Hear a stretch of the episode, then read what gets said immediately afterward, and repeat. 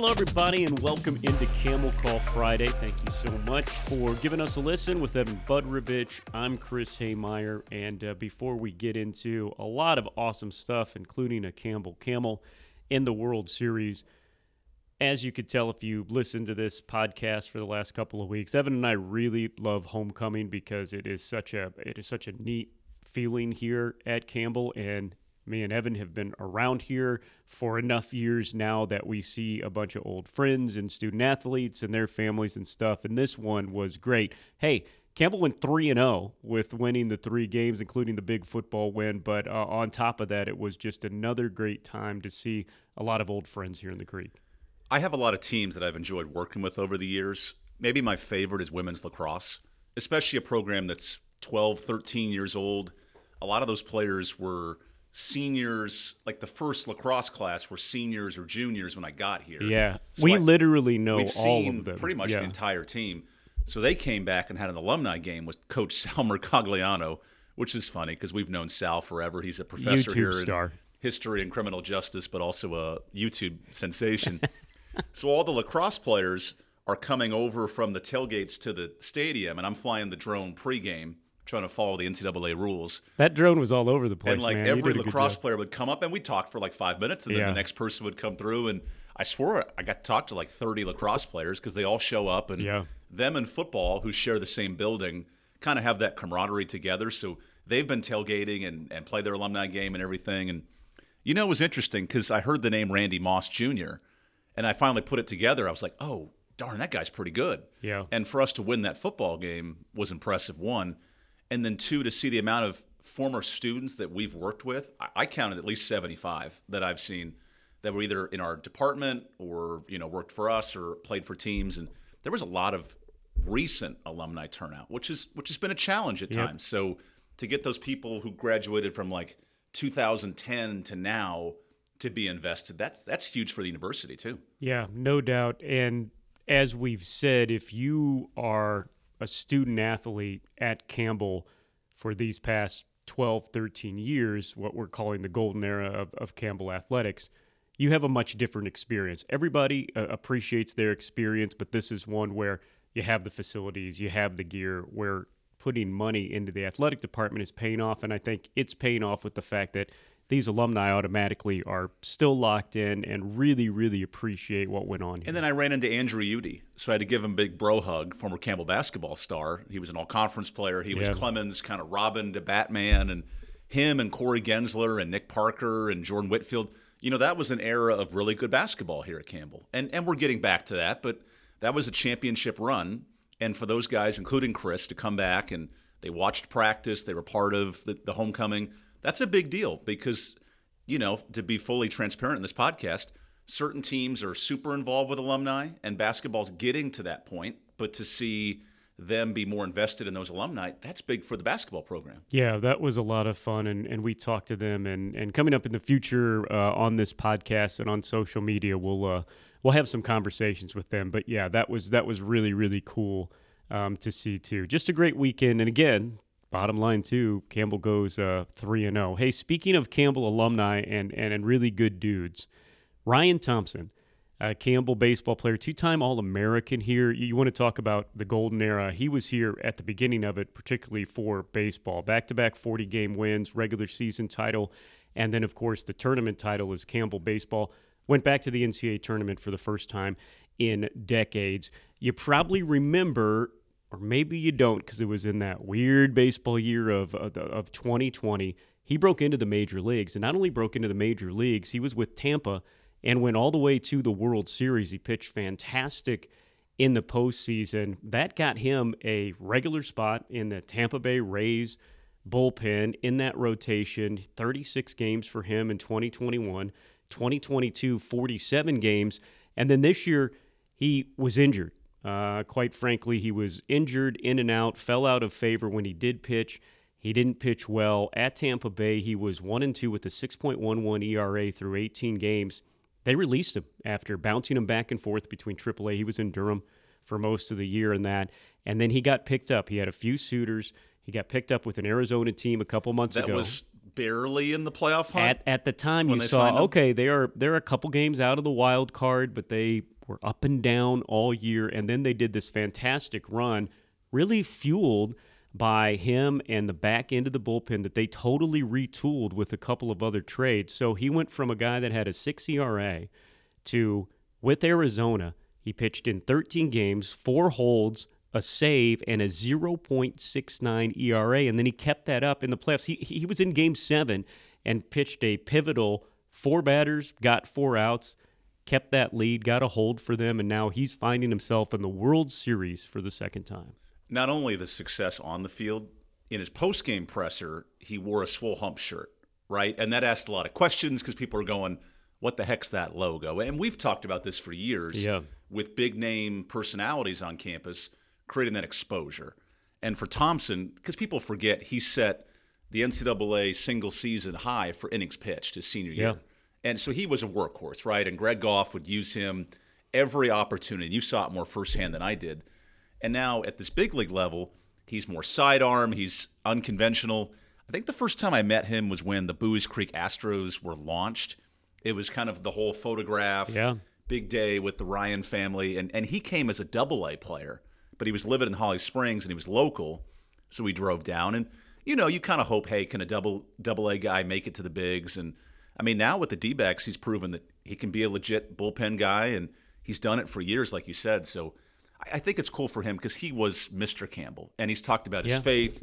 He's talked about Justin Haire specifically Yeah. and that coaching staff and how this place, he was a junior college guy with really no direction in Pacific Northwest, like had some talent but didn't throw very hard. And now he's a legit MLB arm in the pen. I mean, it's amazing just his, you know, postseason stats now that he's done two postseason runs to the World Series. How about this? This is just in the postseason.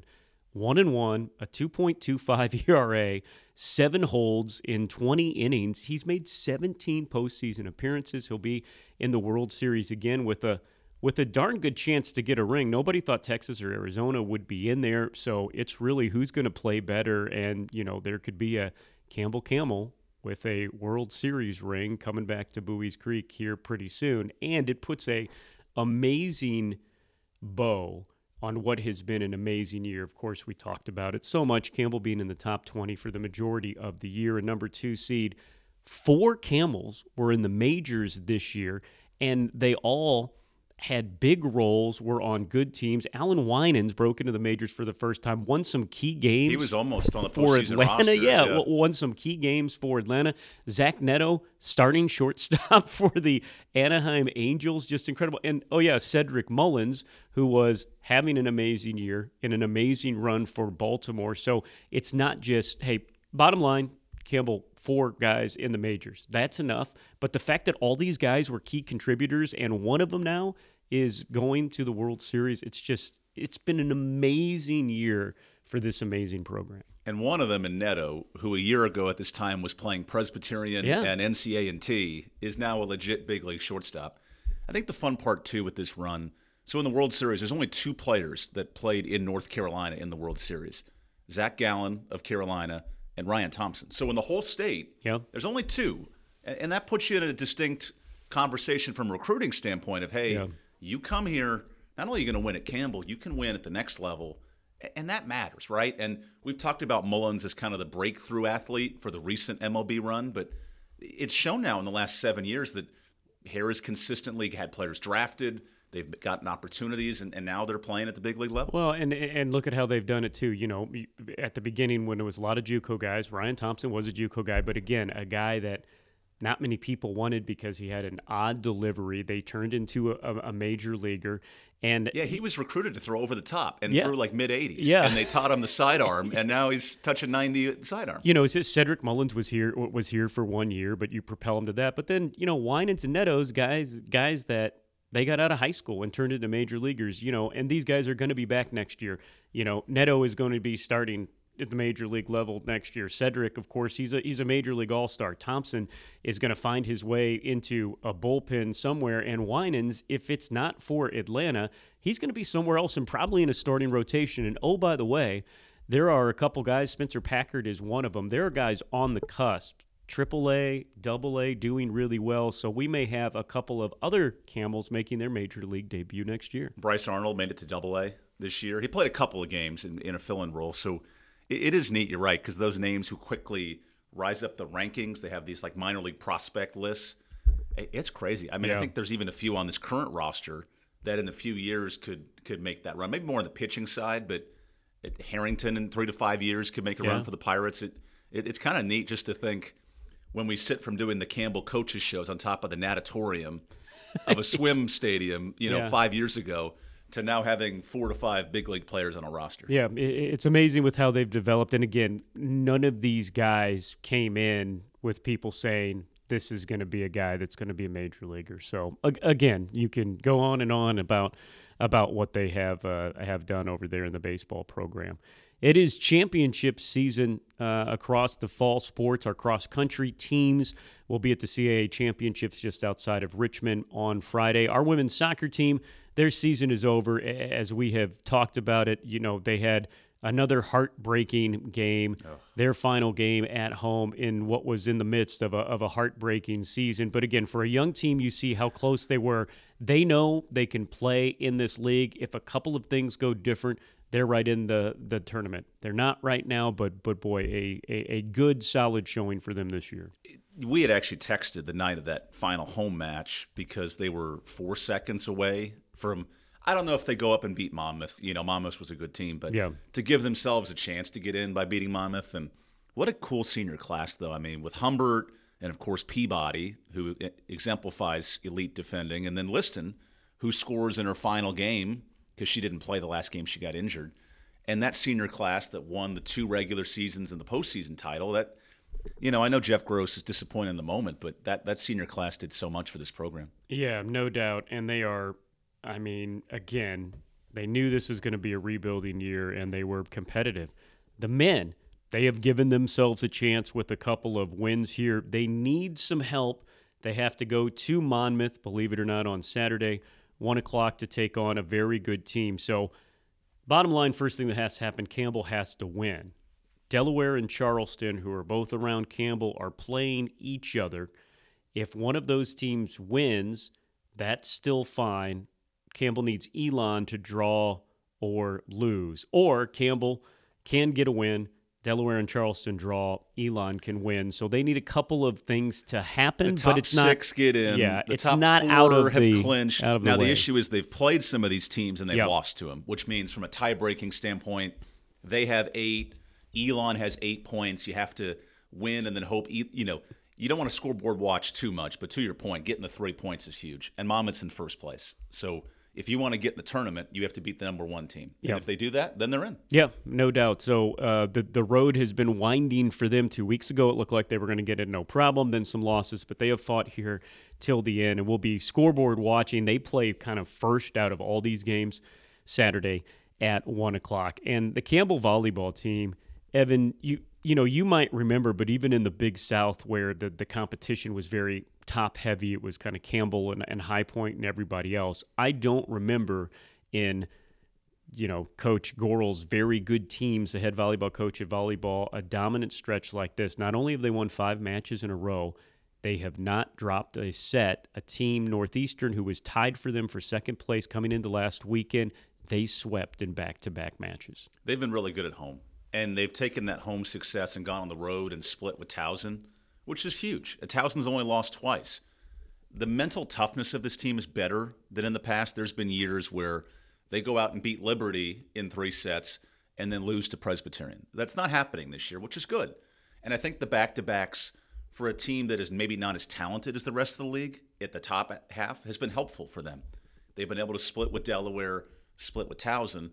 The teams they're better than in these back to backs there's been some tight second matches, but they've been able to put teams away. And when you beat them the first time, they've clobbered them the second time, or vice versa. They play a good Hofstra team this week. That's a top six team. Yeah. If they can go to Hofstra and win two, then you're fighting for that regular season title. You win one, it gets tricky. Now, the tiebreaker that Campbell has over everybody, you want to get in the top two for that bye. They have the win over Towson that really nobody else in the top half does. Yeah. So if they stay at the three losses and kind of win out, they have winnable two weeks coming up after this. They could lock in that two seed and then avoid playing in the first round. Yeah, that's a that's a great point, Evan, because not only and you shouldn't chalk up any sort of wins in conference play, but but Campbell will play at home in two weeks, a Hampton team that has not lost a match all year. So if you throw that into the mix, Campbell is going to be into the CAA tournament. But but you make a good point. You get in the top two, you get a bye because six get in, but also too, they're still making a run for a share of the CAA volleyball conference title, which again they knew this was going to be a tough league, and they've and they've navigated it well. And there's ties to winning the regular season and the postseason and hosting next year's tournament. So yeah. there are elements. Then we saw this in the Big South where you know you need help from Towson to lose, but you could then fight for a chance to host it yourself next year here in Buies Creek. Yeah, and and and you're right. This weekend is key because Hofstra is the best team that's left. Hofstra is six and six, but they're a very good six and six. Then you're back here at home to take on Hampton. That should be two matches. Then you go on the road at NC A&T four two. NC A&T six and six right now.